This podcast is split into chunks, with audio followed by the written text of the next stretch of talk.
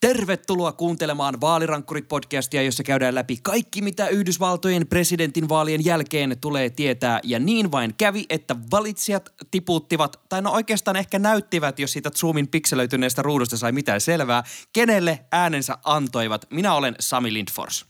Ja koska nuo Electoral College-jatkot olivat vähän latteita, niin otamme tietysti hyppäyksen syvään päähän ja kysymme, mitä on pahuus Yhdysvaltain politiikassa. Minä olen Tuomo Hyttinen ja tänään on kuusi viikkoa vaaleista. My democratic socialism says healthcare is a human I stand right. before you to officially launch my campaign for a second term as president of the United That's States. my plan, and that is why I'm going to win. I will be standing there not afraid to talk about a different way to answer the call of faith. Valitsijat saivat järjestettyä nämä omat vaalinsa ihan äh, suht normaaliin tapaan, joskin tosiaan Zoomin yhteydellä siellä huidottiin suhteellisen isoin helkeen, että tämä on minun ääni, tänne se menee, kuuletko siellä? Ja saivat tosiaan tiputettua äänet odotetusti, eli Joe Biden sai 306 ääntä ja Donald Trump 232. Tuomo, millaiset ajatukset, kun tämäkin vaihe on nyt takana ja tämähän meni suhteellisen siististi? Kyllä täytyy sanoa, että mä yllätyin siitä, kuinka, kuinka helppoa ja nimenomaan yllätyksetöntä ja vaivatonta se loppujen lopuksi oli. Öö, sinänsä järjestelyissä ei ollut hirveästi, tai siis siinä oli itse asiassa aika paljonkin vaivaa, koska öö, näitä äänestyksiä jouduttiin pitämään vähän julkisuudelta piilossa, koska jotkut oletettavasti ö, Trumpiin kallella olevat porukat oli lähetellyt uhkausviestejä näille valitsijoille, että jos ette anna ääntä tämän, ja nyt ö, niille, jotka eivät näe, eli kaikki muut paitsi Sami, niin tähän tulee tämmöiset ö, heittomerkit, eli kaikki, jotka eivät äänestä sitä oikeaa voittajaa, niin saavat jotain väkivaltaisia seurauksia. Mutta mä olisin kyllä ottanut, että sieltä olisi muutama keikahdus edes tullut, että olisi, olisi Bidenilta lähtenyt Trumpille jotain tämmöisiä tuenosoituksia. Mutta eipä sieltä tullut yhtään ja tähän tarkoittaa niin. siis sitä, että Biden sai enemmän valitsijoita kuin Trump neljä vuotta sitten. Kyllä, silloinhan siis kymmenen äh, ihmistä kaikkiaan sitten lipui näistä äänistä ja silloin mentiin, siellä oli Colin Powellille muutama ääni ja äh, sitten oli tämä alkuperäiskansan edustaja, jonka nimeä mä en taas valitettavasti muista. Satutko sä muistaa? Muistaakseni olisiko ollut Little Feather, mutta nyt mennään ihan täysin muistivarassa, että pieni höyhyn. Kyllä, mutta joka tapauksessa tämmöisiä muutamia lipsumisia sieltä tuli. Ja tämä oli mun mielestä ehkä se, että siis kelatkaa, miten paljon tämä on tänä päivänä Yhdysvalloilta odotettu, että tämä on niinku semmoinen se yllättävin osuus, mitä ollaan nähty. Eli se, että me ei nähty yhtäkään lipsumista, niin kuin sanoit äsken, että tavallaan se olisi ollut ihan ö, loogista. Kyllä mäkin odotin, että sieltä tulisi jostain republikaanisimmista osavaltioista ainakin yksi loikka tai jotain, mutta niitä ei tosiaan tullut. Ja sehän ei nyt mikään semmoinen sisäänkirjoitettu sääntö ole, että joka kerta kun valitsijat äänestää, niin sieltä tämmöisiä tulee. Mutta se, että tällä kertaa ei tullut, niin onko sulla Tuomo mitään hajua, että mikä tähän olisi voinut vaikuttaa, että oliko tämä vain, että nyt haluttiin pitää mahdollisimman jotenkin simppelinä tämä, vai oliko kenties mahdollisesti se korkeimman oikeuden kesäinen jyrähdys siitä, että kyllä sitä valitsijoilta saa edellyttää sitä, että he pysyvät siinä osavaltion tuloksessa? Tässä ei oikeastaan ollut niinku mitään tuntuu, että tässä ei ollut mitään ristiriitaa. Tämä oli tavallaan niin kuin huipennus tälle. Että mä mietin sitä, että joskus 20 vuoden päässä, että miten me muistaa näitä vaaleja. Että muistaako me tästä niin kuin valtavasta mediaspektaakkelista, joka tässä on noussut. Että siinä on ollut Trump osallisena, mutta totta kai tämä liberaalimedian kauhistelu. Mutta sitten kun katsotaan pelkkää tätä prosessia, niin eihän niin kuin vaaleissa, niin kuin vaalipäivänä ei ollut mitään ongelmia. Äänten laskennassa ei ollut mitään ongelmia – valitsijoiden tässä äänestyksessä ei ollut mitään ongelmia. Eli tähän jatkumoon se sopii ihan täydellisesti. Ja ehkä se vaan kertoo siitä, että me seurataan mediaa liikaa. Siis Yhdysvaltojen kansalaisyhteiskunta on osoittanut, että se toimii. Lähidemokratia on osoittanut, että se toimii. Tällä hetkellä se kongressi on se, joka ei toimi.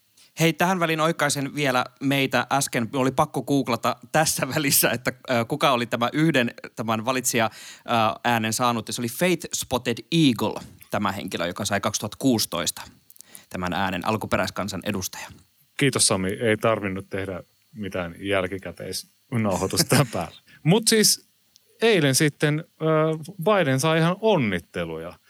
Totta kai ensimmäisenä merkittävistä valtiomiehistä onnittelun ehti antaa Venäjän presidentti Vladimir Putin. Ja tämä oli siis varmaan aikaeron takia tai jonkun muun vuoksi, että ehti ennen Mitch McConnellia ja Donald Trumpia.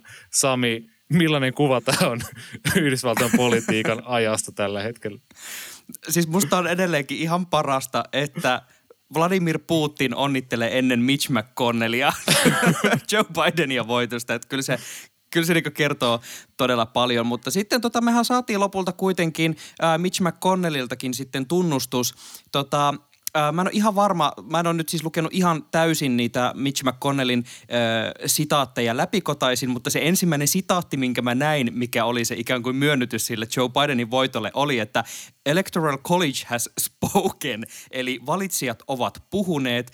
Ja tota, musta niin tämä aloitus ainakin, tämä oli se sitaatti, mikä ensimmäisenä lähti leviämään, niin oli musta jo semmoinen, että siellä oli niin jotenkin niin hammasta purre oikein silleen pään, että pakko kai tässä nyt on sitten tunnustaa. No itse asiassa mä tuosta tota, NPRn Politics-podcastista kuulin ä, pienen pätkän tästä puheesta ja se oli hyvin perinteinen loppujen lopuksi. Et Electoral College has spoken, mutta sitten puhuttiin, että tosiaan toivotan onnea Bidenille, joka on meille täällä senaatissa tuttu. Ja myös tuolla takarivissä kollegamme Kamala Harris, joka on rikkoon rajoja tullakseen ensimmäiseksi naispuoliseksi varapresidentiksi. Ja se, oli, se oli hyvin loppujen lopuksi tämmöinen perinteinen puhe.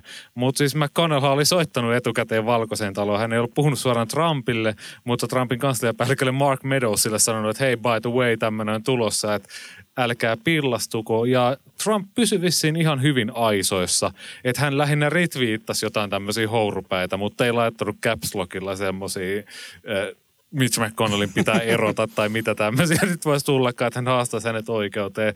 Mitä, mistä mä olisin ehkä vähän ollut enemmän innostunut, jos olisi tullut jotain tollaista sekoilua. Mun täytyy nyt vielä siis tunnustaa ihan tällainen on the record, että kun mä näin, että Mitch McConnell on nyt tunnustanut tämän maalituloksen, niin jostain kumman syystä alkoi soida päässä vanha kunnon Asa. Ja Asan kappale hidastaa ihan ensimmäiset lainit. Voitte mennä itse kuuntelemaan, jos, jos haluatte tietää. Legendaarista, mi- legendaarista. Kyllä, kyllä kyllä, mutta vahva mieleyhtymä tuohon äh, ensimmäisten lainien tota, hetkeen tuli tästä mieleen. Äh, mutta siis kaikkihan ei ole nyt siis ottanut tätä... Äh, No, mä olin sanomassa kunniakkaasti. Mitch McConnellinkin tapauksessa tota, voidaan tästä niin kuin varmaan olla monta mieltä, mutta hän nyt on kuitenkin sanonut, että tota, kyllä, että tämä homma nyt menee näin. Bidenista tota, tulee seuraava presidentti. Ja hän oli ilmeisesti myös vähän koittanut laannuttaa tätä innostusta, että edustajan huoneessa ruvettaisiin vielä sitten jotenkin myllyttämään tätä prosessia vielä lisää. Koittanut nyt vähän niin ottaa kuitenkin sitten tämmöistä demokraattisempaa linjaa tässä. Mutta tosiaan kaikki eivät ole tätä samalla tavalla ottaneet. Pohjois-Karolainan senaattori Bob Steinberg oli suorastaan järkyttynyt tästä yhteiskunnan tilasta ja hän vaatii, että julistetaan martial law eli poikkeustila päälle. Trumpin pitää aktivoida jostain 1800-luvun alusta Jeffersonin ajoilta tämmöinen poikkeuslaki, jolla ää, Trump saa ottaa maan haltuun, laittaa ihmisoikeudet sivuun ja vyöryttää armeijan kaduille varmistamaan, että valta pysyy oikeassa paikassa. Ah, aika, tuota, sanotaanko hapokasta tavar- tavaraa sieltä jostain. Että kyllä niin republikaaneilla tulee olemaan hommaa tämän oman tota, pesänsä siivoamisessa tuohon tammikuuta, äh, tammikuuta, kun lähestytään. Mutta kun meno on tollasta, niin on syytä kääntyä taas katsomaan sinne Bidenin suuntaan, että mitenkäs siellä reagoidaan kaikkeen tämmöiseen. Mun mielestä Joe Biden on osoittanut, että oveluutensa ja pelisilmänsä tällaista legendaarista minun ja Mika Sandströmin Twitter-läppää seuranneille. Tota, nyt on metaa. Nyt on metaa. Mutta siis Bidenhan on lähinnä siis kuumotellut Trumpia, että sanonut, että Trump on ihan hanurista. Trump rikkoo demokraattisia normeja. Mitä toi äijä oikein touhuu? Mutta sitten Mitch McConnellille tai esimerkiksi Lindsey Grahamille tämmöisille, no McConnell ei ehkä ole Trumpin hännystelijä, mutta Graham on. Ja hän on sanonut, että on käynyt hyviä keskusteluja näiden republikaanisenaattorien kanssa. Sanoi, että arvostaa näitä ja hei, että me päästään varmaan hyviin diileihin. Eli siellä siis Biden pitää hyviä yhtä, suhteita yllä. Totta kai hän tarvitsee niitä, jos hän haluaa saada mitään lakiehdotuksia läpi, oli senaatissa enemmistö tai ei. Ja Lindsey Grahamkin oikein kivoja sanoja sanoi Bidenista, että joo, varmaan tulee tällaista puolueiden välistä yhteistyötä ja näin päin pois. No, uskotaan se sitten, kun nähdään, mutta Bidenilla ja McConnellillahan on historia Obaman toiselta kaudelta. He sai jotain diilejä silloin aikaan, vaikka se yleisesti ottaen oli aika katastrofi.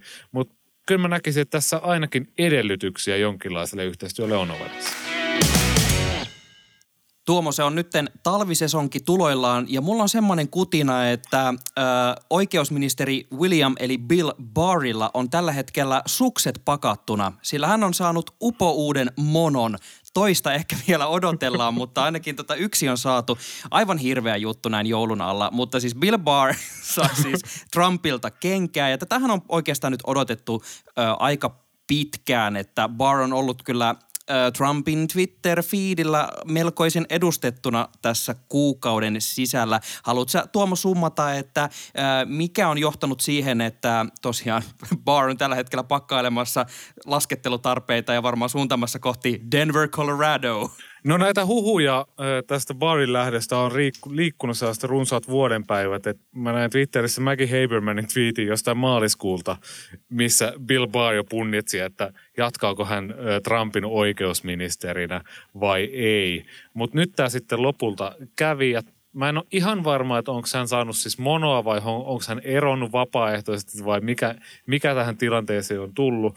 Mutta siis ilmeisesti kamelin selän katkas se, että äh, Bill Barr sanoi tuossa pari viikkoa sitten, että mitään todisteita vaalivilpistä ei ole, että sen takia oikeusministeri ei voi tehdä tälle mitään. Ja lisäksi sitten äh, viime viikolla, kun sitten tuli julki se, että Bill Barr ei ollut julkaissut ennen vaaleja tätä Hunter Bidenin, eli Joe Bidenin pojan rikosepäilyä, että siitä ei ollut oltu pidetty sellaista isoa komeaa pressitilaisuutta, jota Trump olisi sitten kampanjassaan päässyt hyödyntämään. Minkähän takapihalle se olisi voitu järjestää sille pika-aikataululla. ja tota, aivan. Ja Gigantin siis edessä. Se, se varmaan kertoo myös siitä, että siellä ei hirveästi välttämättä ole mitään siellä tutkinnassa sellaista, että mitä Bill Barr voisi kertoa. Mutta siis tä, tästä lähtee aivan annos pätevyyttä. Bill Barr on kiistämättä semmoinen ovela velho, joka tietää, miten oikeusministeriö toimii, miten näitä hommia juntataan läpi, koska hän oli jo George W. Bushin oikeusministerinä silloin aikanaan. Mutta se, että Bill Barr tietyllä tapaa ripustautui siihen todellisuuteen, josta Trump ei pidä, niin se nyt koitu hänen kohtalokseen muutama viikko ennen vallanvaihtoa.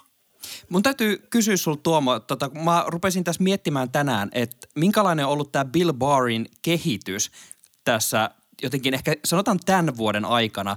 Ja tota, jossain vaiheessa kuitenkin se Barrin rooli oli tosi vahvasti siinä, että nyt niin ollaan todellakin se semmoinen yhtä aikaa kilpi Donald Trumpin edessä ja samalla aikaa myös se semmoinen tietynlainen keihään kärki, että sieltä niin oikein jyrätään just tuolla oveluudella, mitä sieltä kokemuksen kautta on syntynyt, niitä Trumpin asioita ja tavallaan just sitä kannattajakuntaa on tässä niin kosiskeltu koko ajan. Hän on ollut erittäin taitava siinä, mutta jotenkin tässä loppuvaiheella, niin jotenkin mä aloin aistia, kun katsoin niitä julkisia esiintymisiä, kun hän on pitänyt niitä puheita ja muuta, niin mä en enää ole nähnyt sitä semmoista samanlaista terää, mitä siellä vielä jossain vaiheessa oli semmoista kunnon uhoa, niin tota, oliko niinku nyt semmoinen, että nyt vaan niinku ikään kuin tuli semmoinen raja vastaan, että ei, et, et, et nyt niinku loppuu jo multakin, multakin niinku kaikki semmoiset kortit kädestä, millä tätä voi enää pelata. No siis Trumpin lähipiiristä ja sitten ympäriltä ne tärkeimmät ministerit on kuitenkin vaihtunut, että hehän ei ole kauhean pitkään kestänyt oikein kukaan sieltä, paitsi semmoiset hourupäät niin kuin joku Stephen Miller on ollut koko Trumpin valtakauden ajan siellä. Kaikki muut on tyyliin vaihtunut, paitsi jotkut liikenneministerit ja asuntoministerit ja opetusministeri Betsy DeVos hämmästyttävästi on pysynyt koko neljän kauden ajan. Mutta se on varmaan tosi, tosi, tosi kuluttavaa olla siinä Trumpin kanssa, kun sä et mitenkään pysty kontrolloimaan sitä, että mitä Trump tekee. Jos hän haluaa jotain, niin hän perhana viekön sitten hoitaa sen itse, vaikka se olisi kuinka laitonta.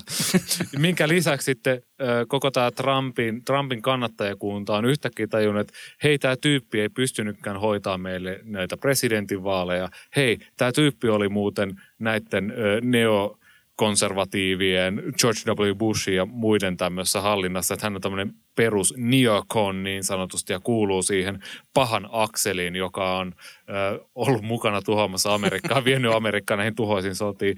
Mä luulen, että jonkinnäköinen äh, yhdistelmä tässä nyt niin kuin on sitä uupumista ja just sitä, että Trumpin base ei oikeasti dikkaa William Barrista juurikaan paljon.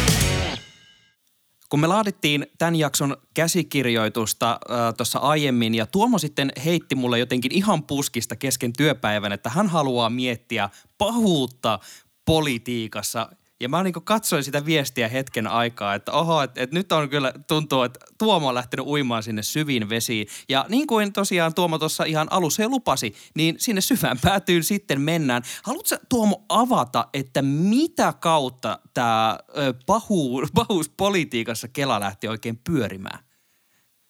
Tässähän on ollut kaiken näköistä pahuutta ilmassa Trumpin hallinnossa muutenkin. Mä oon miettinyt sitä, että sitä just, että missä muodossa se pahuus oikein on? Millaisena me oikein... Mitch McConnell.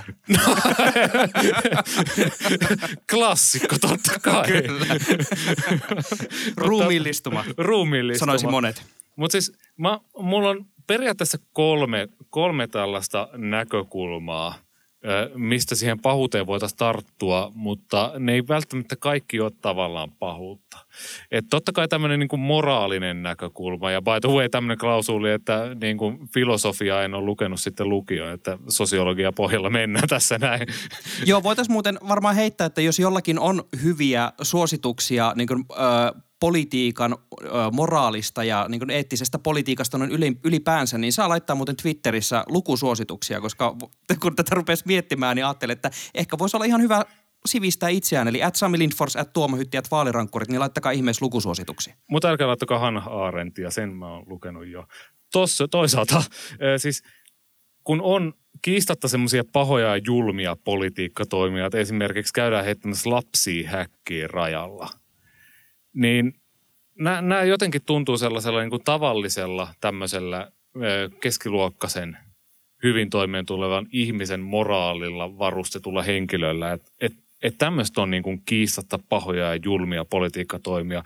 Toisaalta joku sitten saattaa nähdä, että, että nämä, ketä siellä otetaan kiinni ja halutaan torjua maahanmuuttoa, niin no, se on sitten niin kuin, äh, mitä sen sanoisi, tarpeellista – että tarpeeksi kovat keinot käyttöön, että, että hei, teidänkin lapset voidaan laittaa häkkiä, että ette, ette sitten tule.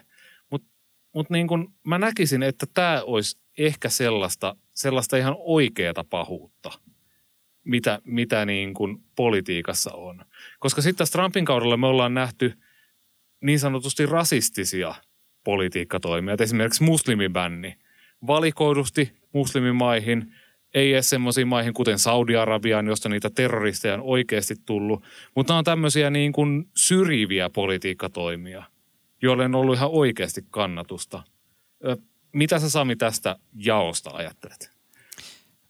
Tämä on ihan hyviä kelo, keloja, että siis tosiaan äh, tämä on varmaan nyt semmoinen, tota, moraalifilosofit vois varmaan pilkkoa just niin tällaistakin, äh, tällaisia toimia todella siis niin atomeiksi ja alkaa miettimään, että mikä niin pahuus on, määr, miten pahuus määritellään ja se varmaan lopulta on monien mielestä semmoinen sosiaalinen konstruktio, että mitä me niin yhdessä päätetään, että mikä on, mikä on pahaa. Niin äh, tavallaan jos ajattelee vaikka ihan jonkun YK ihmisoikeuksien julistuksen pohjalta, mihin valtiot ovat sitoutuneet, niin kyllähän niin kuin, jos ajattelee äh, toimia, jossa niin kuin, No niin, siis varmaan niin kai, politiikassa kaikki niin kuin tietyllä tapaa allekirjoittaa sen, että jos on maahanmuuttoa, niin siinä täytyy olla jonkinlaiset pelisäännöt ja siinä täytyy olla joku mekanismi, että pysytään jollain tavalla kärryillä siitä, että mitä, ketä nämä ihmiset on, mitä he tekee ja missä he on ja niin jne, jne, koska se vaikuttaa siihen, miten yhteiskunta toimii. Mutta sitten kun yksi keino jotenkin hallita tätä koko hommaa on tehdä tämmöinen panttivankitilanne, jossa laitetaan lapset häkkiin ja ollaan vähän silleen, että näin käy, jos tuutte, niin varmaan tässä vaiheessa voitaisiin sanoa, että aika montaakin vaikka tätä ihmisoikeusjulistuksen artiklaa voisi tässä vaiheessa tuijottaa, että meneekö nämä nyt hirveän hyvin yhteen. Että jos me ankkuroidaan vaikka se pahuus ja hyvyys ikään kuin nyt vaan siihen, että nämä valtiot on sitoutunut tämmöiseen, niin kyllä siinä aika paljon äh, ihmisten oikeutta tota, niin koskemattomuuteen rikotaan ja sitä, että kohdellaan ihmisiä yhdenvertaisesti, niin ee, sanoisin, että ei ehkä ihan puhtaita papereita tästä hommasta. Mutta Sami, onko Donald Trump paha? Koska mä en välttämättä ajattele, että hän olisi paha, koska hän kuitenkin on koko ajan kertonut, että tämmöinen hän on. Me ollaan tiedetty, että tämmöinen hän on. Hän ei ole muuttunut yhtään siinä aikana, kun hän politiikassa on ollut. Äänestäjät on äänestänyt just sellaisen tyypin, kun ne on halunnut ja me ollaan saatu just sitä, me ollaan, mitä me ollaan tilattu. Niin, tämä on sitä demokratiaa.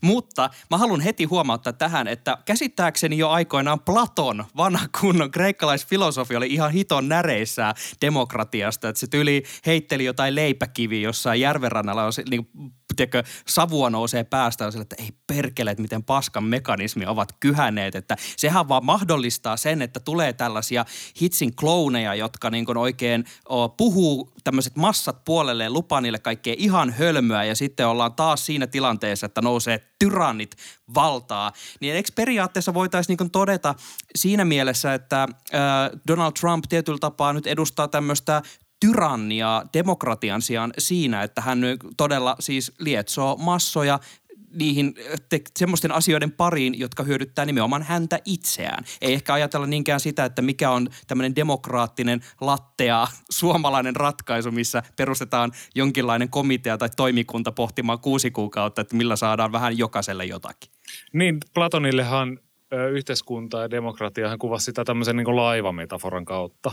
Eli on näitä soutajia siellä ja sitten on se viisas, se filosofi kuningas, se kapteeni, joka osaa suunnistaa niitä tähdistä ja osaa niin kuin kertoa, että mitä siitä menee. Että et tämmöinen demokratia tai laiva, niin kuin hän sitä vertas, ei toimi, jos ne soutajat siellä yhdessä miettii, että minne mennään. Et se, se Pla- Platonkaan nyt ihan niin kuin semmoinen, tiedätkö, kaikessa semmoinen samanlainen, samanlainen demokratia heppu ollut kuin mitä me niin kuin ollaan. Mutta tämä, että et, et, et, et, et Trump on ollut se tyranni ja että hän on jotenkin ehkä pysynyt aisoissa siellä, niin joo, että niitä normeja on ollut, mutta ne on ollut alemman tason tyyppejä. Ne on ollut armeijan kenraaleja, ne on alemman tason virkamiehiä, jotka on sanonut, että hei, tämä ei toimi, että me mieluummin erotaan tästä. Että paljon oikeusministeriöstäkin on lähtenyt niitä viranhaltijoita pois, vaan sen takia, että hei, tämä, niin kuin näin näitä asioita ei hoideta. Ja mä ehkä näkisin, että, että yksi pahuuden muoto tässä on just tämä, nämä opportunistiset ö, senaattorit ja edustajanhuoneen jäsenet – jotka on lähtenyt tuohon Trumpin hommaan mukaan ihan vaan sen takia, että saadaan just niitä mun tuomareita sinne. Että et tavallaan on lähetty mukaan tuhoamaan sitä oikeusvaltiota. Ja kun Lindsey Graham on niin kuin pahin näätä kaikista. Et jotkut Tom Tillisit ja Kelly Leffler ja ö, mitä näitä muita tyyppejä nyt onkaan, he on sentään niin kuin rehellisesti sekaisin me tiedetään, niinku, että, että sieltä ei, niinku, jostain Mike Pompeolta, niin ei siltä niinku kannata odottaa mitään muutakaan. Mutta sitten just Lindsey Grahamin henkilö, joka ensin haukkuu Trumpia, että ei tästä jätkästä tule mitään, ja sitten on se paras golfkaveri, niin siinä, siinä on kyllä semmoinen pahuuden mahdollista, jota niin kuin, mä en henkilökohtaisesti pysty arvostamaan, enkä pidä juuri minä. Mä nyt kyllä jotenkin vielä inspiroiduin tuohon perään tuosta Platonista sen verran, että ää, tosiaan tuossa laivavertauksessakin tavallaan puhutaan teknokratiasta, eli että on nämä tämmöiset viisaat ja oppineet, jotka sitten johtaa sillä kaikella viisaudellaan ää, maata eteenpäin, niin tota, mä aloin miettiä, että kävikö tässä oikeastaan niin, että teknokratia pelasti Yhdysvallat. Oli tavallaan ikään kuin tämä tyranni, joka on hyödyntänyt niitä demokratian semmoisia väkivaltaisuuteen ja rasismiin taipuvia niin kuin pahoja voimia. Ja sitten tulee viisaat oppineet sieltä jostain, jostain tota, osavaltioiden tota, kaupungintalojen ytimestä, joku byrokraatti, joka tulee sanoa, että nap, tämä ei mene eteenpäin. ja laittaa, laittaa niitä tosi kummallisia, äh, tosi kummallisia oikeuskeissejä sinne paperikierrätykseen ja muuta. Et kävikö tässä oikeastaan tietyllä tapaa niin kuin Platon nämä asiat olisi aikoinaan halunnut, että menee? Mä näen ehkä vähän hankalana ton kaiken sovittamisen nyt tähän Platonin, mihin sä oot hirttäytynyt. Koska jos muistetaan sitä antiikin Kreikan demokratiaa, millaista se oikeasti oli, niin sehän oli demokratian puhtainta ja jalointa muotoa, jossa kaikki saivat äänestää. Paitsi naiset ja orjat ja muut. Otetaan nyt siis tarkennuksena vielä me täällä vaalirankkureissa emme kannata antikin Kreikan mukaista demokratiamallia, vaan tämä meidän nykysysteemi on oikeasti tosi, tosi, tosi paljon parempi. Mutta Sami, meillä on iloisia rekrytointiuutisia. Kertoisitko niistä meille? Ja meillähän on suorastaan demokratian riemuvoitto, sillä nokkelimmat, jotka meitä Twitterissä seuraa ja ehkä saattaa muistaa myös aiemmista jaksoista, olemme tämän maininneet, mutta ää, me olemme seuranneet Joe Bidenin sijaan Twitterissä koko ajan Pete Buttigiegia. Meillä on hänen kova luotto ollut koko ajan. Ja meillä on siis iloisia uutisia koska Pete on saanut töitä. Äh, legendaarinen Sulu, eli Star Trek-tähti George Takei on twiitannut With Mayor Pete at Transportation will not only get tastefully designed bullet trains, the announcements will be in seven languages. Eli kun saadaan äh, pormestari Pete liikenneministeriksi, niin me ei saada pelkästään tyylikkäästi suunniteltuja luotijunia, vaan me saadaan myös kuulutukset seitsemällä kielellä. Tuomo, kuinka monella kielellä osaat sanoa elä pitkään ja kukoista? ehkä kahdella, mutta myös kahdella kielellä meikäläistä voi kuulla Tampereen yliopiston Linna-kirjastossa. Siellä nimittäin meikäläisen ääntä pääsee kuulemaan puoli tuntia ennen sulkemisaikaa ja 15 minuuttia ennen sulkemisaikaa. Ei herra Jumala, tämä on mulle oikeasti iso uutinen. Onks mä kuullut sut siellä, kun on tullut häätö ulos, että nyt pitää alkaa lähteä? Sami, se olin minä koko ajan. Kiitos, että tuotte ihan aitoa oikeaa demokratiaa ja kuuntelette vaalirankkureita. Mahtavaa, että olette edelleen linjoilla ja laittelette edelleen viestiä ja käydään keskustelua tuosta Yhdysvaltojen poliittisesta tilanteesta. Ja edelleenkin meidät saa tägäillä at Sami Lindfors, at Tuomo Hytti, at vaalirankkurit. Kuuntelit meitä sitten kirjastossa tai liikenneministeriön huoneessa, niin kerro toki ystävillesi meitä kuulee tosiaan tuonne tammikuun loppupuolelle saakka. Ollaan ihan sinne asti, kunnes valta on vaihtunut. Ja vaalirankkurit tekee joitain jaksoja jouluna, mutta aikataulusta en uskalla luvata mitään, mutta joulukellojen kilinää. Ping ping!